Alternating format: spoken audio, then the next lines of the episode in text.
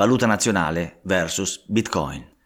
Vista e considerata la centralità delle differenze tra valute nazionali e digitali, inoltre, per abituarti a pensare con la tua sola testa e con dati certi e dimostrabili, ho pensato di rafforzare l'introduzione con informazioni di dominio pubblico, ma che pochi, veramente pochissimi, conoscono. Bene, introduco l'argomento con una famosa massima di Henry Ford, il grande magnate degli autoveicoli statunitense, il quale disse che se la gente comune conoscesse davvero come funziona il sistema economico, monetario e bancario, entro domattina ci sarebbe una gran rivoluzione.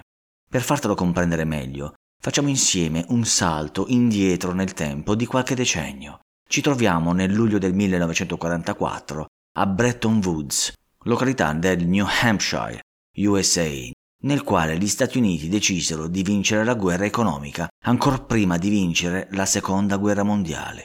In quella sede, in una conferenza aperta a pochi, oltre alla creazione dei Fondi Monetari Internazionali, F M I, si regolarono gli scambi commerciali internazionali basati sul dollaro e, cosa molto più importante, fu fissato il concambio all'oro fisico a trentacinque dollari all'oncia e venne, inoltre, stabilito che ogni paese membro, a fronte di moneta stampata, dovesse avere una copertura in oro detenuto presso le proprie banche centrali di riferimento nazionali.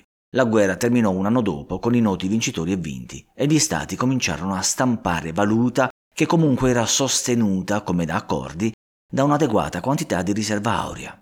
Però, già nel millenovecentosessanta, il presidente francese in carica, un certo Charles de Gaulle, dichiarò pubblicamente che i dollari circolanti cominciavano a essere un po' troppi, ma nessuno ci badava perché perché le scorte di metallo giallo aumentavano di pari passo.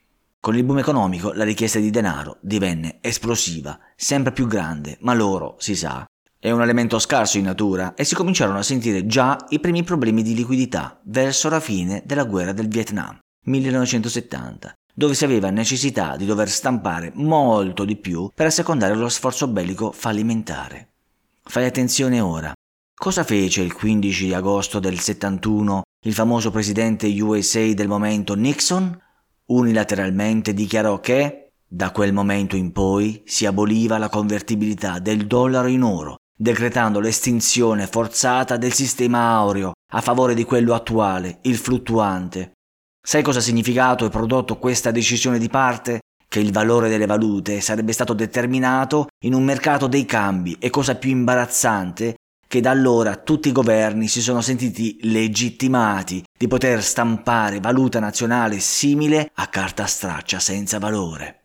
Apri ora il tuo portafogli e prendi la banconota. Noterai che è firmata dal presidente della banca centrale di riferimento e a corso forzoso, cioè che deve essere accettata obbligatoriamente, nonostante non valga minimamente il valore su di essa stampato.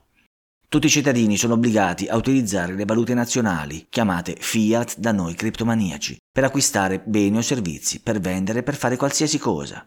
Orbene, note queste informazioni, mi si può venire a dire che le cripto non sono sostenute da nulla? E le fiat allora? Come già espresso, almeno le cripto sono sostenute dalla fiducia di noi investitori.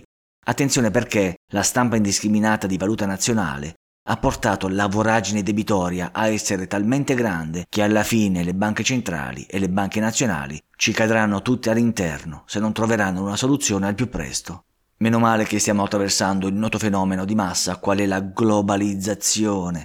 Essa ha aperto le menti a milioni se non miliardi di persone, perché abbiamo finalmente una valuta senza bandiera, che non appartiene a nessuna nazione, nessuna organizzazione. Questa valuta è digitale e si chiama Bitcoin. Il Bitcoin sarà l'ancora della salvezza per l'economia mondiale e prima lo si capirà e meglio sarà per tutti. Si pensi solo che tale valuta ha già corso legale nella terza economia mondiale, quale il Giappone, dal duemiladiciassette, unitamente allo yen, e quindi la porta è ormai aperta. Il Bitcoin è un fenomeno inarrestabile, è il nuovo asset di rifugio digitale al posto dell'oro. Finalmente ora dovreste avere dei dati davvero inconfutabili per decidere al meglio se iniziare o no a investire in criptovalute. La globalizzazione ci ha regalato la prima valuta senza bandiera che non appartiene a nessuna nazione.